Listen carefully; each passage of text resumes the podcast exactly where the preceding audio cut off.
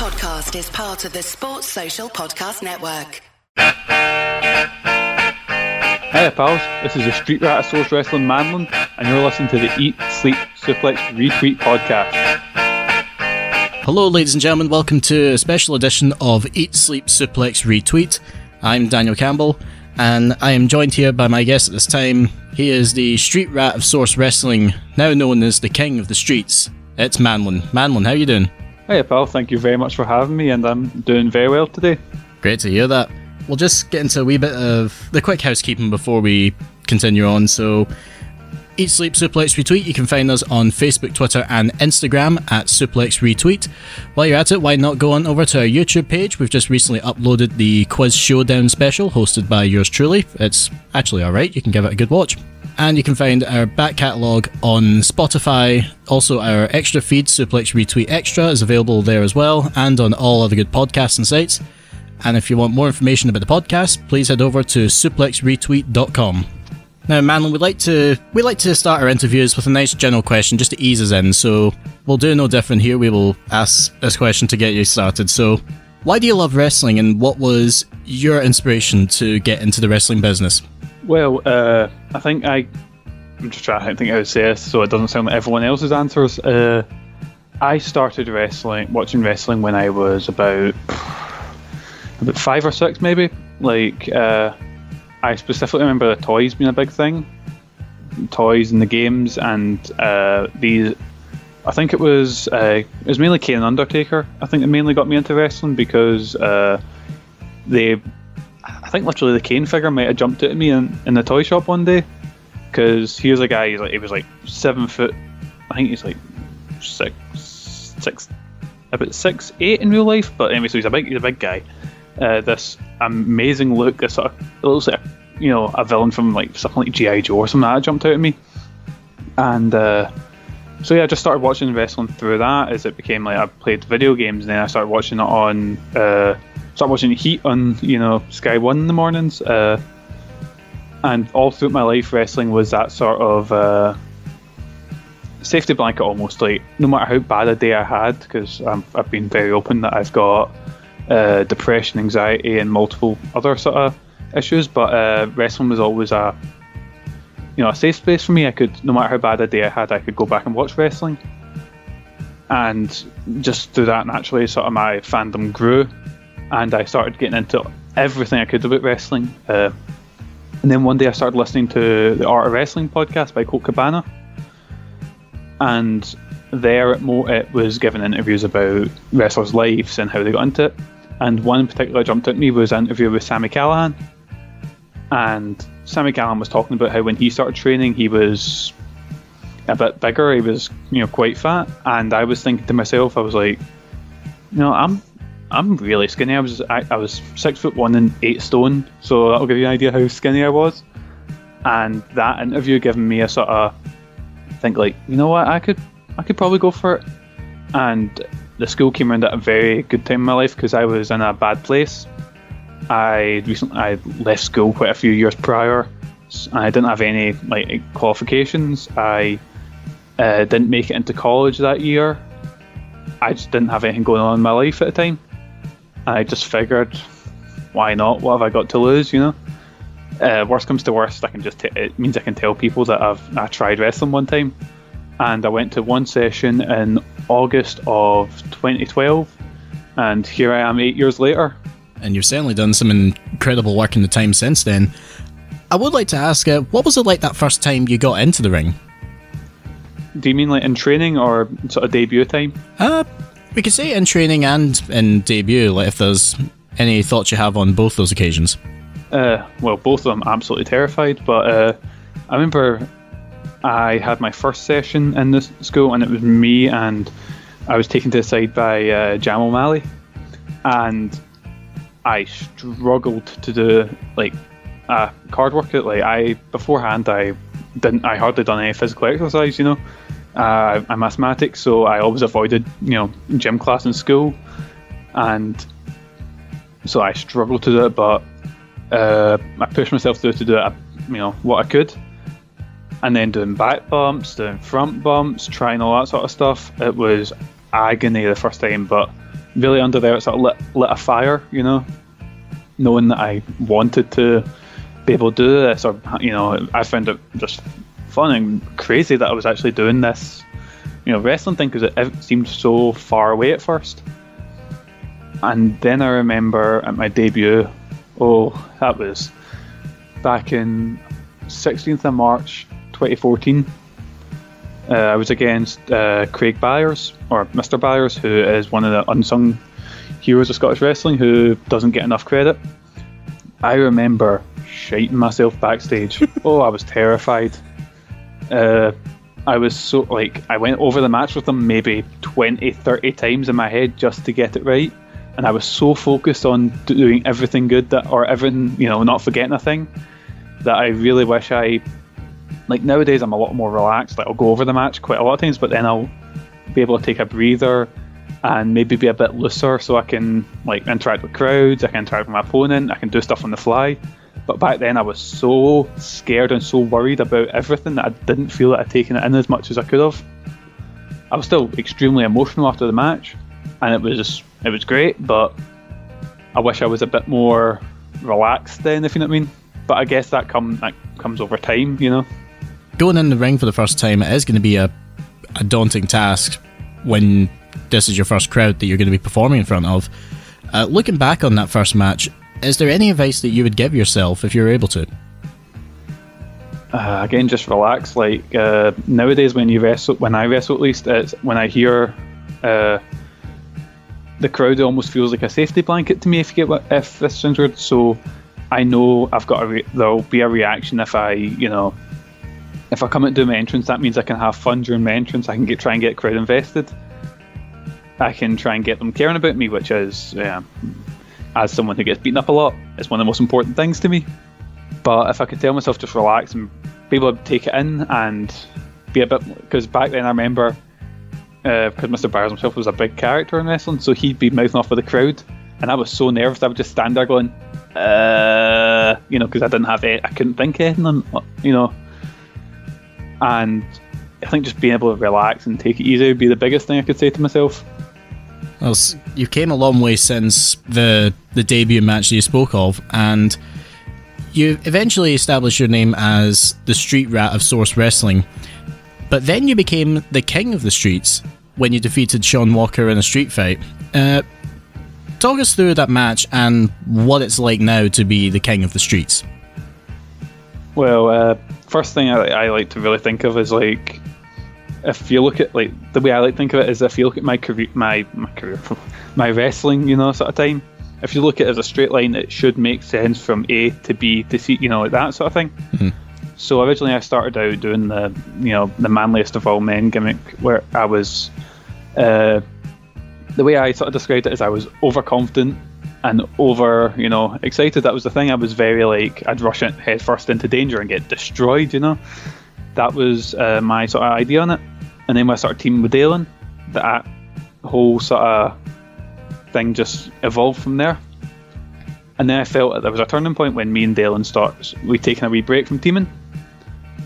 That's kind of where the Street Rat came from, because I thought, what would Manlon be the next logical step for him to do? And that would be, well, he's abandoned, he's got nothing. He's homeless now. You know, it was just to give him that sort of change, because I think every now and then a wrestler kind of needs to change himself a little bit, even if it is different colour gear or a different mannerism or whatever. And I felt that was a bit of time. So that's where the Street Rat came from. I was still doing the sort of more comedy-based stuff, but it was with a different context and a different style a lot. And I started bringing in more sort of brawling and, you know, being a more aggressive wrestler. And then when I started feuding with Sean Walker, who again is absolutely fantastic and deserves all the love in the world, and we had a couple of series of matches and it just clicked. And then he pitched the King of the Streets match, which was like this no DQ serious this, you know, serious street fight, and I was all up for it. Then with that match, that was when the comedy stuff was almost completely taken out. Then this was like, right, Manlon's completely serious, at least for this point. So after that match, that was when the King of the Streets moniker came around. So instead of being the the comedy funny guy. I was just this more dangerous wrestler, I guess, with a completely different context. Like, I can still be funny, but now the way I look at it now is I'm a lot more of a threat, if that makes sense, because Manlon's a lot more established as this scary, crazy character, you know. But at the time, the match was honestly one of my favourite matches because Sean was absolutely fantastic in wrestling. He was I think that showcase we were just willing to go all out. I remember I showed up and he just said, "Oh, I found a trolley." I'm like, "Cool," using a trolley. So we thought, how will we make ourselves stand out? And that was right at the start of the match. I throw him out. I go for a suicide dive and bang, chair to the face. You know. Then we were just thinking, how can we escalate it? So I mean, that's where the trolley shots came in from. That's where the suplex onto the chairs came from. And that was just as a way to sort of stand out from the pack, because there was a lot of wrestling matches on that show and they were all fantastic. I'm like, right, how can we be different from everything else in this card and at the same time do this feud justice? And I remember my parents were actually there and we were brawling almost right beside my mum, dad, and my sister and my fiance that were there. And I remember when I suplexed them onto the chairs, I came up to my dad afterwards. I was limping and I was dying, and my dad just went, "Those chairs were fake." Like, "Dad, can you not see the bruise? It's all for me." And my mum, from that whole night, the only thing she said to me afterwards, she was like, "Your match was good, but that Matt Daly guy's really funny." Oh no! So Matt Daly is now my mother's favourite wrestler because she finds him hilarious. And but yeah, you're just looking like, "What did I just do?" Yeah, I'm like, yeah, Matt Daly's mum's favourite wrestler, but I'm very proud of that match, I think, and it's a shame Sean retired when he did, because we could have done a lot more, you know. There's still the scope for, like, the only trajectory that you're going right now is up, and I've even seen that in person. Most recently at the last showcase show we were able to attend before the lockdown situation started, your match with Mikey Whiplash was absolutely incredible. Not just from thank you very much. You're very welcome. Not just from an entertainment standpoint, but also from a technical wrestling standpoint. The two of you put on an absolute classic. Well, I was wrestling one of the best wrestlers in Britain, so I kind of knew in that fact, like, as long as I could pull my own weight, I was going to have a good match with him. And but thank you very much. That's the one thing I was really worried about, was when I found out I was wrestling Whippy. I was like, right, the match going to be good. I just need to try and remember it, but also I need to try and keep up with him on the jokes, the, you know, one-liners, that sort of stuff, because that's when you can really look like an idiot next to Whippy, because if he can slag and you have no comeback, it's, the crowd's going to be almost completely on his side because he's the funny guy. So I was like, right, I need to try and hold my own here. And again, I've watched that match back and I'm really proud of it as well. Like, of course I was in there with Mikey Whiplash. Of course I was going to, have a very good match. But thank you very much for those kind words. No problem. It was, like, one of my favourite spots in the match was you get into a headlock takedown on the mat and Whippy manages to escape it and then gets you in a headlock. Mm-hmm. And then it's one of the few times I've got to actually witness a wrestling class. He stops the headlock and shows you how to get out of it and then pulls it back on, just like, right, try now.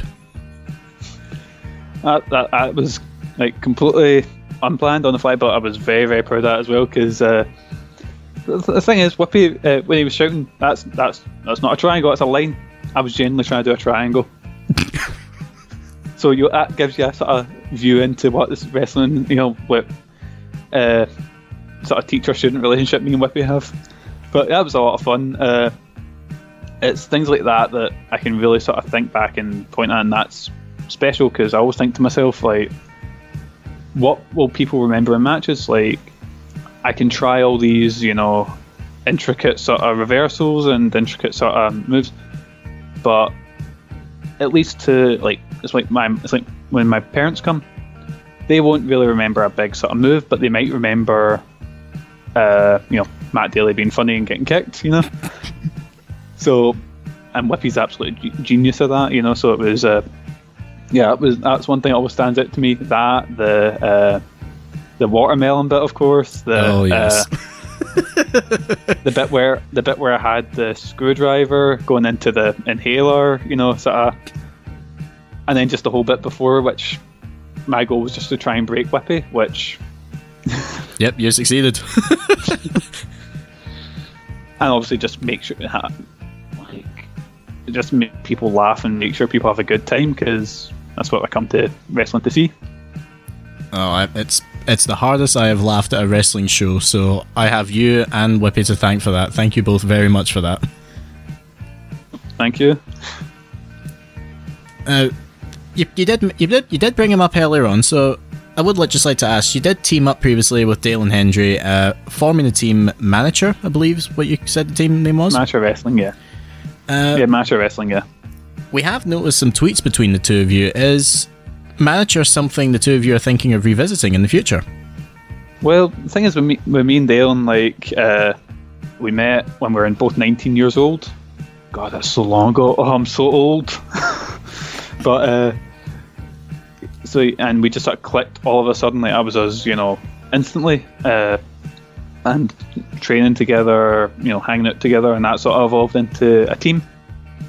And when we first initially started teaming, it was because it was to help our weaknesses. It was because I wasn't the best, in ring. Well, Dylan was a bit weaker at the time in character work, so at the time we both sort of helped each other's weaknesses but accentuated each other's strengths. Since then we've both evolved way past, you know, he's a fantastic wrestler and he's got a really good character as well, and I'm alright, I guess. But I guess maybe if there's a spot for a wacky weird duo, then I guess so. It's funny because when we started originally, I was the funny guy and Dylan was a completely serious guy. And since then, I've noticed, we were wrestling up in Caithness about a couple of years ago, and it's completely changed dynamic now. Now he's the weird wacky guy, and I'm the more sort of grounded, what's this guy doing? Why am I teaming with you? Why do I like you? You know? Which, but yeah, if there's a spot for us, then I guess so. But Dylan's came so far recently, with everything in his life, I think just growing up so much that we'll need to rethink the dynamic a bit, you know, I guess. It would make for a new spin on the Manager team compared to last time, for sure. I mean, we had a match against the Working Men's Club last year, which was a lot of fun, which they're a team I'm very looking forward to working once this, you know, this passes, because they've got a very unique style. Their matches are less wrestling and more, you know, slapstick comedy. Very much in the vein of your Three Stooges and all that sort of style. And I think given the creativity that me, Dylan, Matt and Fuzzy have, we could do a lot with that. But yeah, if there's a spot open for Manager Wrestling, then I'm sure we'll take it, and I'm sure we're going to be sniffing around those tag belts, maybe after the tournament, maybe a wee bit, but we'll pick and choose our time, I guess. You heard it here first, ladies and gentlemen. No, don't hold me to it, because if we don't, then... You heard nothing. We've both got very low attention spans, so we might get distracted by something else. You might get distracted by Scott McManus pulling out a hairbrush from his work overalls. So going back... Recently on Eat Sleep Suplex Retweet, you appeared on an episode we did on mental health with myself, Alan McLucas in the host chair, Quacker Adji, David Hockney and Strack. And we've had some very good feedback from that particular show. I certainly enjoyed being able to record it and hear everyone's views on the topic. What are your thoughts on the show since we've done it, and have you had any feedback from your colleagues? I was very, very thankful to be on the show and very happy to be able to, spread my point of view on it. But I was very happy for it. There's especially now, I've noticed a lot more people opening up about mental health issues, and that's really good, because mental health for years has been under, people haven't thought about it in the same way that we do now, and that's affected some people a lot more. And I think now, especially with the horrible situation we're all in, mental health is becoming a much bigger deal for a lot of people, which even if one person listens to that podcast and doesn't feel so alone, then I've done my job, you know. It was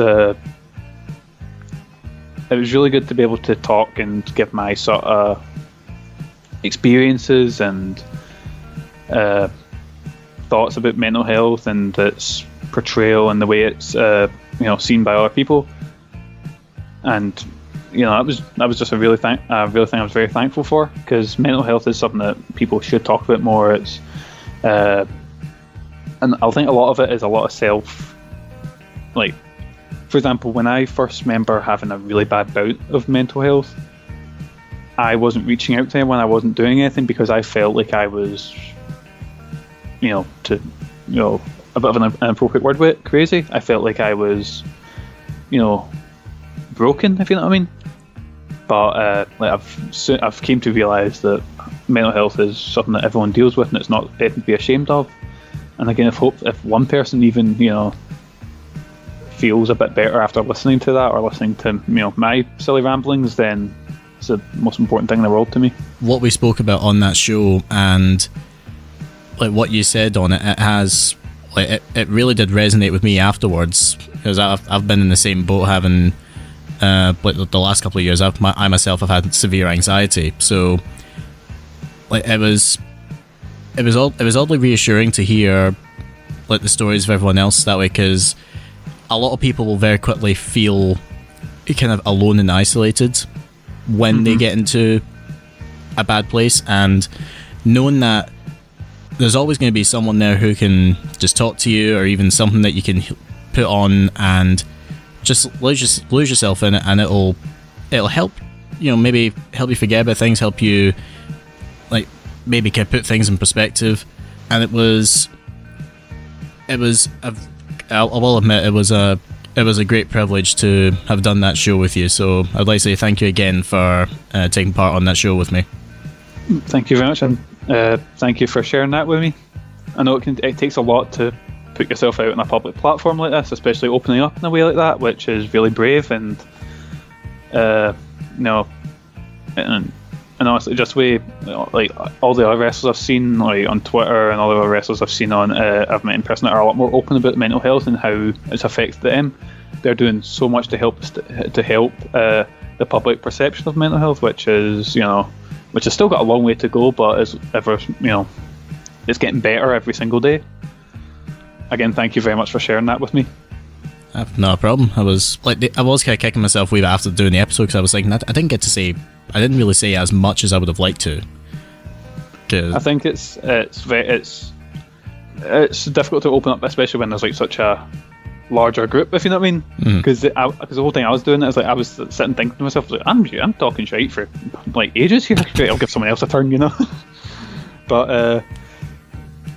yeah, it's very, very brave for you to say it on a podcast that can go out to hundreds, if not thousands of people.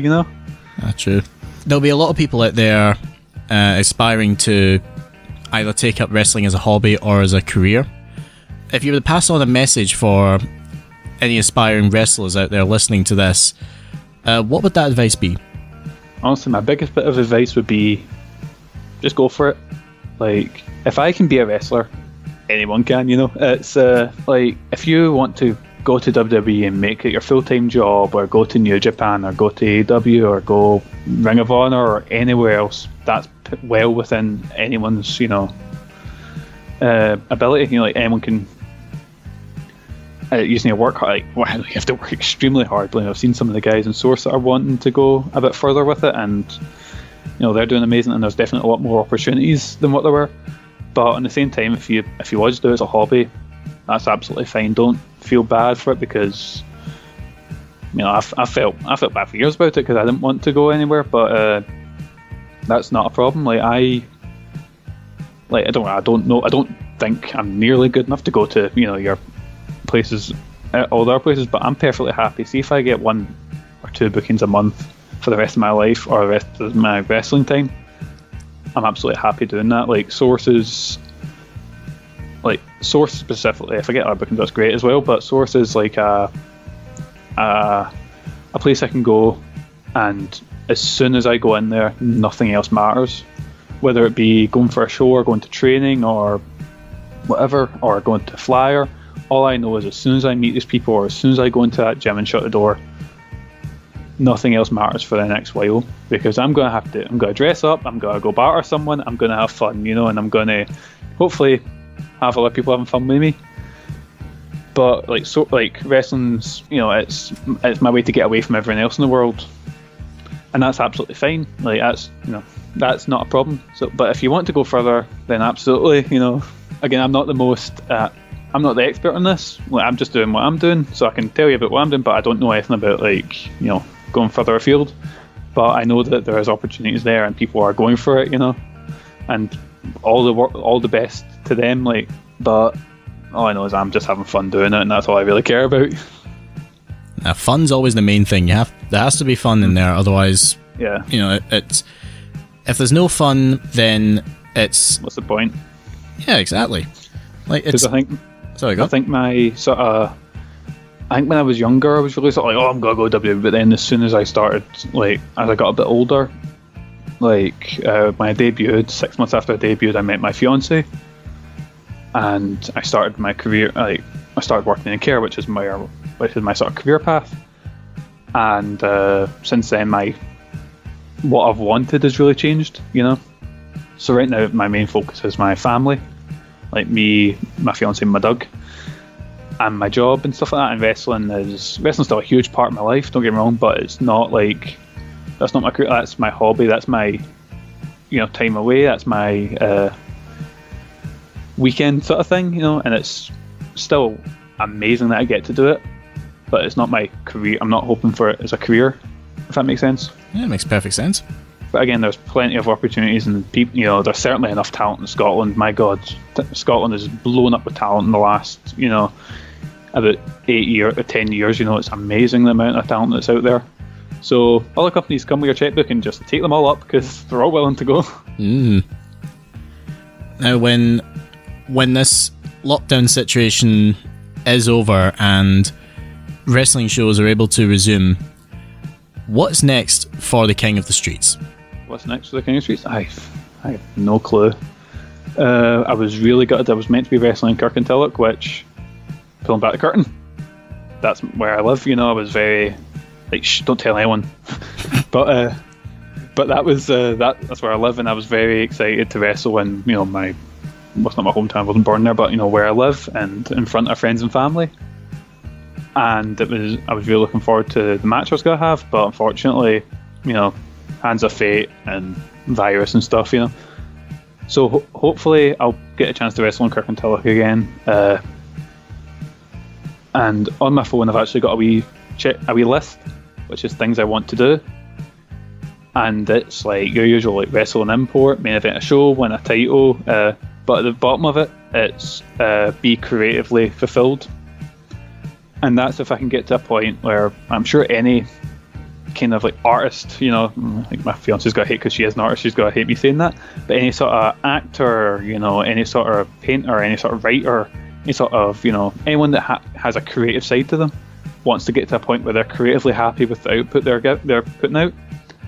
And that's my main goal. That's what I want to reach. Even if it takes a year or 20 years, I'll get there eventually. I want to be happy, completely 100% happy with what I'm putting out as wrestling, you know, or my, you know, my whole, you know, the whole thing about Manlon. I want to be creatively happy with that. So that's my end goal, is just be creatively happy with how I'm wrestling, how I look, how I'm, you know, acting, how the crowd are reacting to me, everything. Just be perfectly happy with that. That sounds very good. Now, going into this last part of the interview, we like to do a little quick fire series of questions. I'll read out some quick questions and you just give me like the first thought you have about that. No problem. Rock or Austin? Rock.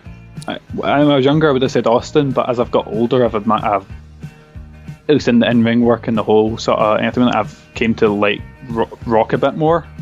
Mm. Not saying Austin's bad, I just enjoy the Rock a wee bit more. Yes, that's fair enough. Trish or Lita?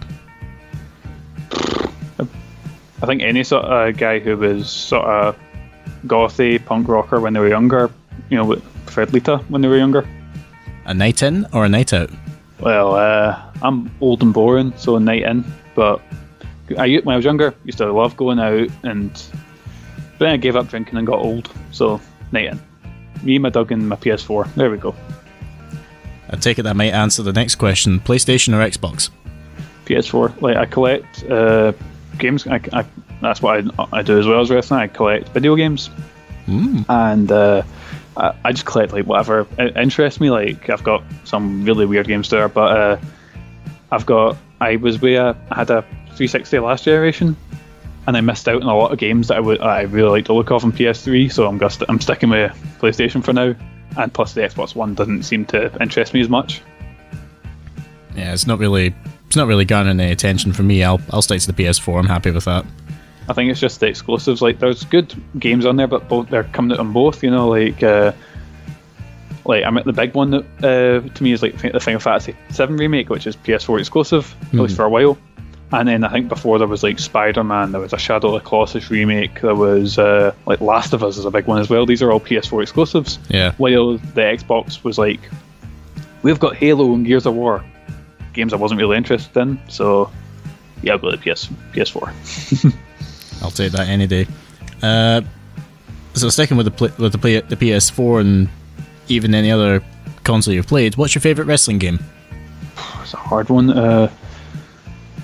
There's a lot of good ones I have. Like, I've got really good memories of playing WrestleFest with Glenn Dunbar. I can't remember what one it is. It's either WrestleFest or the other one. They're very similar games, but I remember playing it at a wee arcade table with him, and that was a lot of fun. So WrestleFest is one of them, but I think I've got to go with Here Comes the Pain, or like WWE 2K14 was pretty good.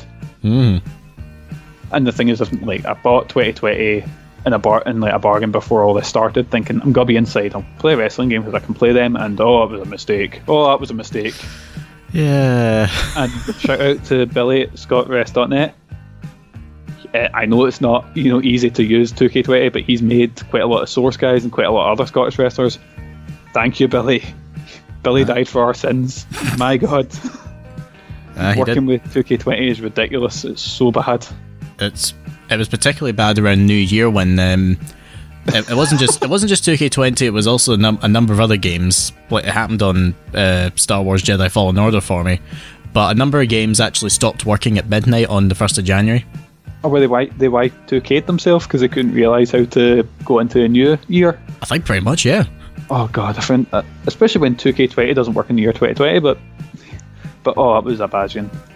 I don't know. Like, I'm not a games, you know, I don't design game stuff. I've got pals that work in that sort of industry, but Jesus Christ, how does that even work? You know, I'd probably pack it in after like a day.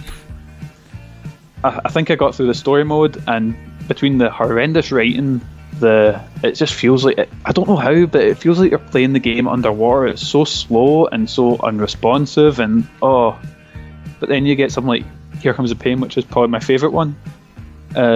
Like, I can give that to my fiance, she politely puts up with wrestling. She'll play that, and she's picked it up like that because it's so simple to pick up. Or another one, WWE All Stars, is absolutely fantastic. She can pick that up easy. But then you give her 2K20, and it's just slow and boring. And the only reason I played it is because I'm a wrestling fan. But even then, that only lasted a couple of weeks, and I was like, I think this is a bit shite. Just, you know, turn you off. Yeah, but Here Comes the Pain's probably number one for me, with like All Stars, WrestleFest, and maybe 2K14 like behind it. Yeah, I was a big fan of 2K14. I never once was able to beat Undertaker and defeat the streak mode. Oh, I've tried so much. I was actually playing it not that long ago because I was just going through my 360 games, and it's as soon as he does that lights out thing, and he just gets a finisher straight away and nails you with a tombstone. Can't do it. It's impossible. I'm sure it's possible, but yeah. Maybe the answer all along was that we just had to play as Brock Lesnar, but try and max him out somehow. Favorite tattoo, if any? I'm not a tattoo guy. I'm absolutely terrified of needles. I've got tons of pals who have tattoos and they all look really nice, but I'm just not a tattoo guy at all. What would you say is your favourite cheat day meal? I'm not a diet guy, so cheat day is really every day for me, but nothing better than just a roast chicken dinner. Well, Kwaku would happily spend the whole night talking about his roast dinners that he would like to make. Oh. So, I'll get him to make me one at the next Source show. Yeah, he'll just need to make one and then just be like, okay, here's one for you, and can you pass that among the rows over there, and can you please shut that door? Who's your dream opponent? Oh.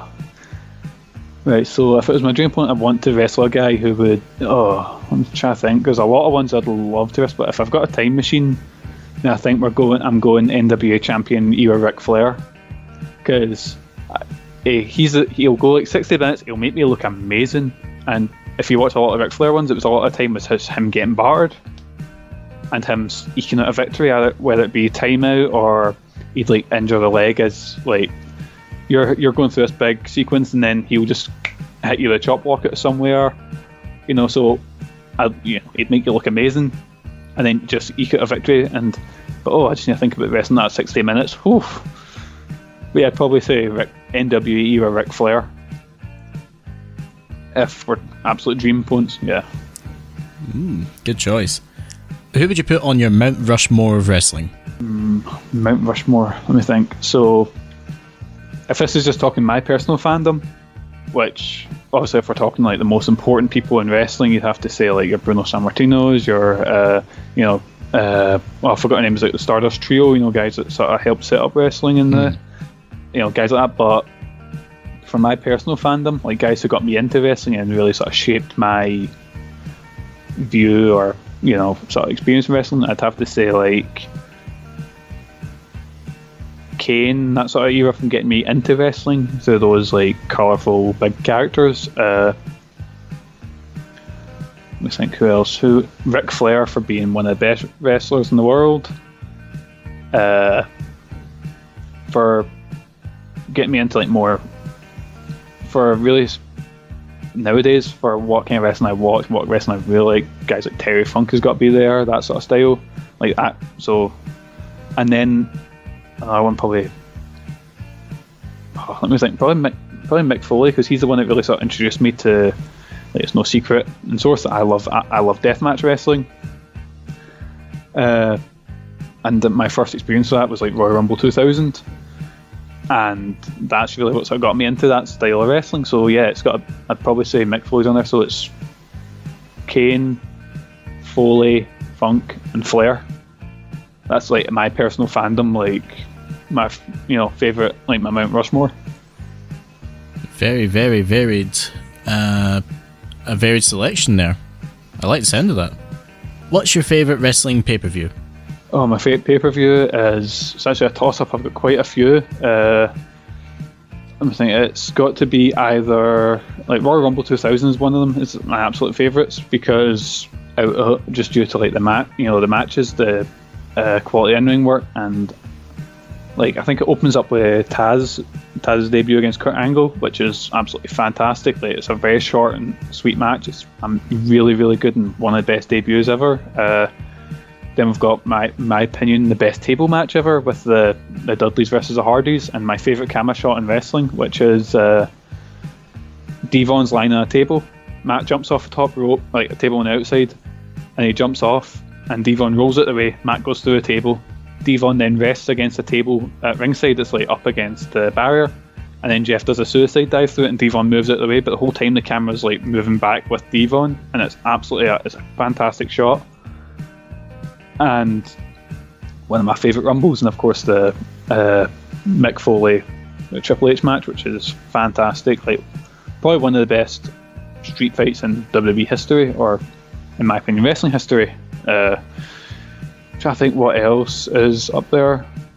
Another show that has a big bit in my heart is Death Before Dishonor 4. with Ring of Honor, which was the culmination of Ring of Honor versus CZW in that big Cage of Death match, which is one of my favourite feuds in wrestling history. So yeah, it's got but I'd probably say Royal Rumble 2000 is my favourite. Very, very good choice. Where would you say is your favourite venue to perform in? I've been lucky enough to perform in quite a few different venues. Like I remember there was I can't remember the name of it. One, I think it's the Legion Hall in Caithness was real. It was amazing because it was it had like a whole big lighting rig. It was a huge hall, and I remember it was really cool. I was lucky enough to wrestle in the Motherwell Hall. I can't remember the name of it, and that was really, really cool because just the size and scope of it. And but personally, to me, I was actually also lucky enough to be in the ABC for ICW for a short appearance, and that was something else. Just the size and scale of the ABC. Oh, rest in peace, ABC. But my favourite's got to be two different ones. It's got to be either I've completely forgot the name of it. It's not. I keep thinking Burniston now. It's Bridgend. Bridgend. There we go. It was a Bridgend community hall where Pride Wrestling used to wrestle, and then Source ran a little bit. And that was it was like a really cozy wee venue. Like it was a wee community hall, but it had like a wee kitchen beside it. It had tons of wee changing rooms, and it had a wee hall that you could sit in. And it was like, so the there was like seats for fans, and then there was a wee door, a wee glass door that you could sit at and just watch matches afterwards. And I just loved that venue. But the Source Wrestling School's got to be my favourite one, just as a sentimental thing, and just it's one of my favourite places to do shows. So yeah, Source Wrestling's got like just got to be my favourite one. Like the school and the whole environment for on Showcase or now Origin shows are absolutely fantastic. Yeah, the atmosphere that's in there on those shows is brilliant. I enjoyed it when I was there the last time, and I'm definitely looking forward to when we can next experience that.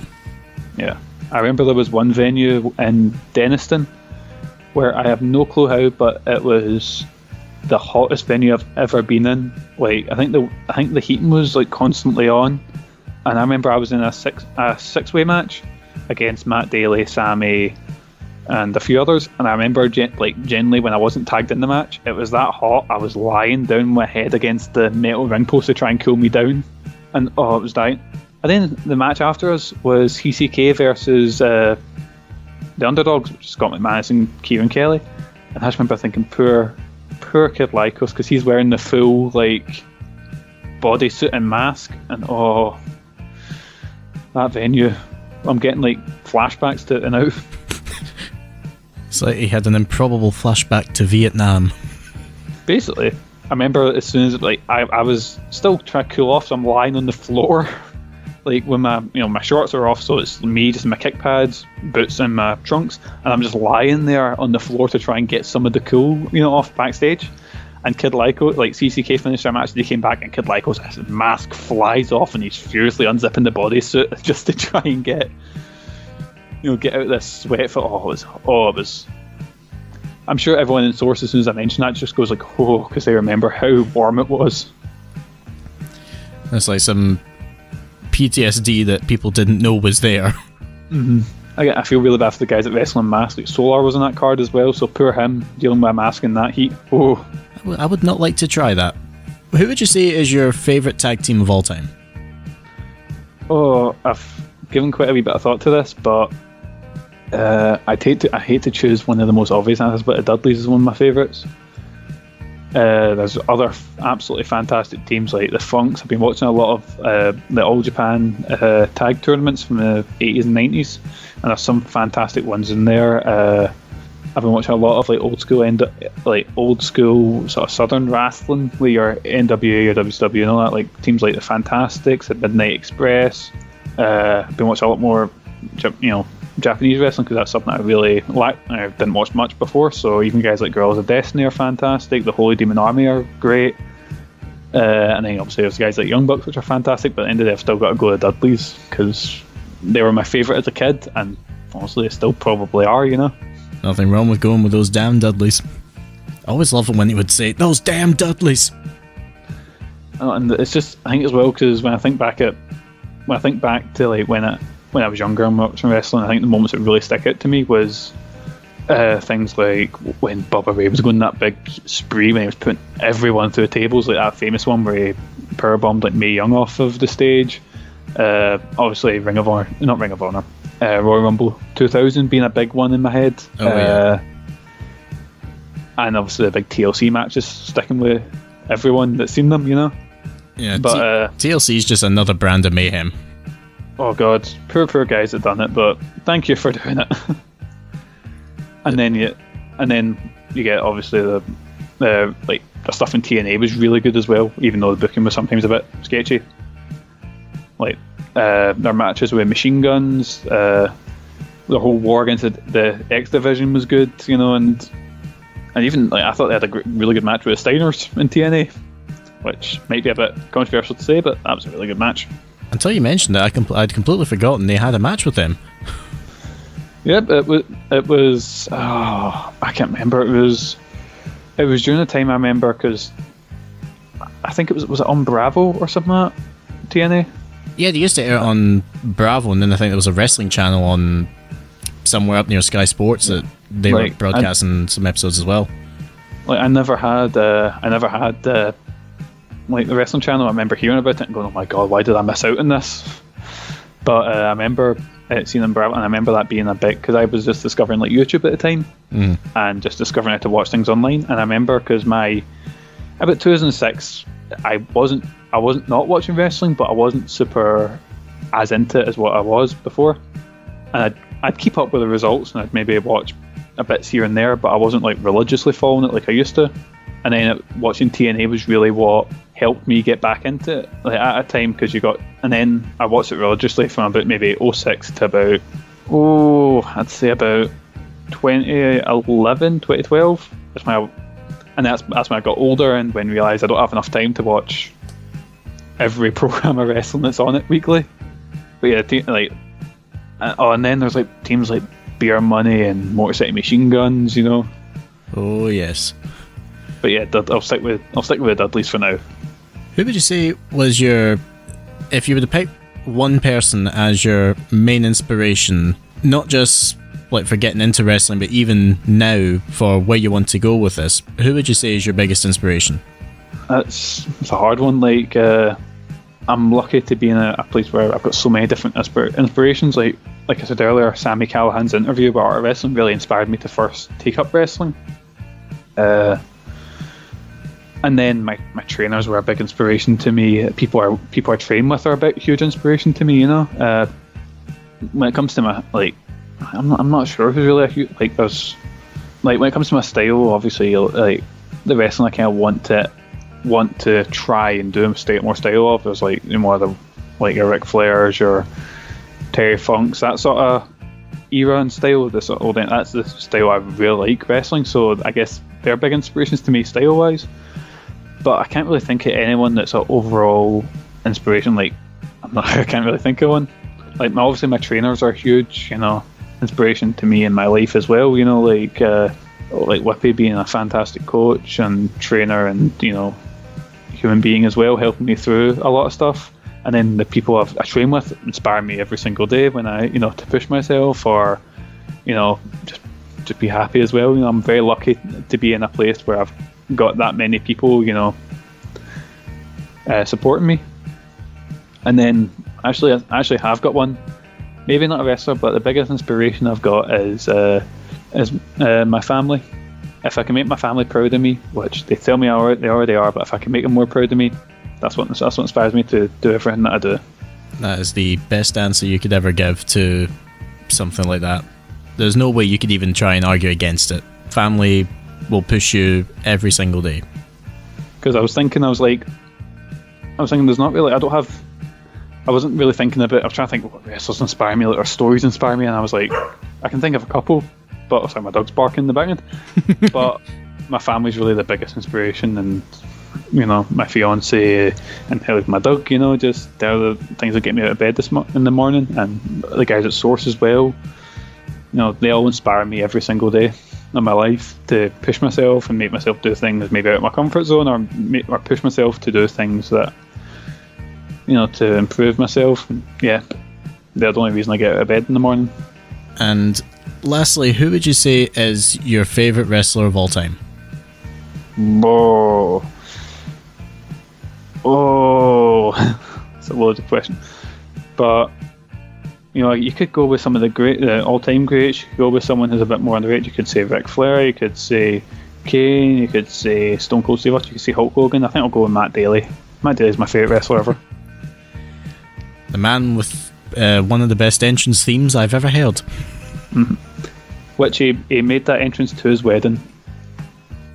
You're joking. That entrance music was his was him walking down the aisle at his wedding. Was and I have not. And my fiance, well, it was red, trying not to laugh. and again, he's like, yep. So Matt Daly is my favourite wrestler. There we go, confirmed, 100%. Sorry, I'm just trying to add the fact that he played his theme at the wedding. Oh, all the everyone had entrance music. The groomsmen, the bridesmaids, Sammy herself. But it was weird because the wrestlers were loving it, and then you could see everyone else in the family going like, "What? I don't quite understand." Because my favorite bit is Matt was waiting for his music to play. You know, like how wrestlers will wait behind the curtain, going like, "Right, my music's about to play. Right, yeah, go there we go." Right. So it's the only wedding with a gorilla position. Yeah, Matt Daly's my favourite wrestler. Manlon, thank you very, very much for taking part in this interview. It was an absolute treat to talk to you once again. Thank you very much for having me, and yeah, again, all I can say is thank you. It was a pleasure. Thank you for giving us your time and on a lovely Friday evening. You've been listening to Eat, Sleep, Suplex, Retweet. I'm Daniel Campbell. He has been the king of the streets, Manlon. Thank you very much, and we'll catch you all later. See you. Listen, cunts, I don't care what the fuck you think you're doing. Whatever you think is more important with your life, you honking bag of dick tips. You know what you should be doing? You should be going online, you should be subscribing, you should be listening to the back catalogue of Eat, Sleep, Suplex, Retweet. Whatever the fuck you're doing, that's what you should be doing. I don't care if it's your mum's birthday. I don't care if she's feeling contractions. Get on it right now. Sports Social Podcast Network.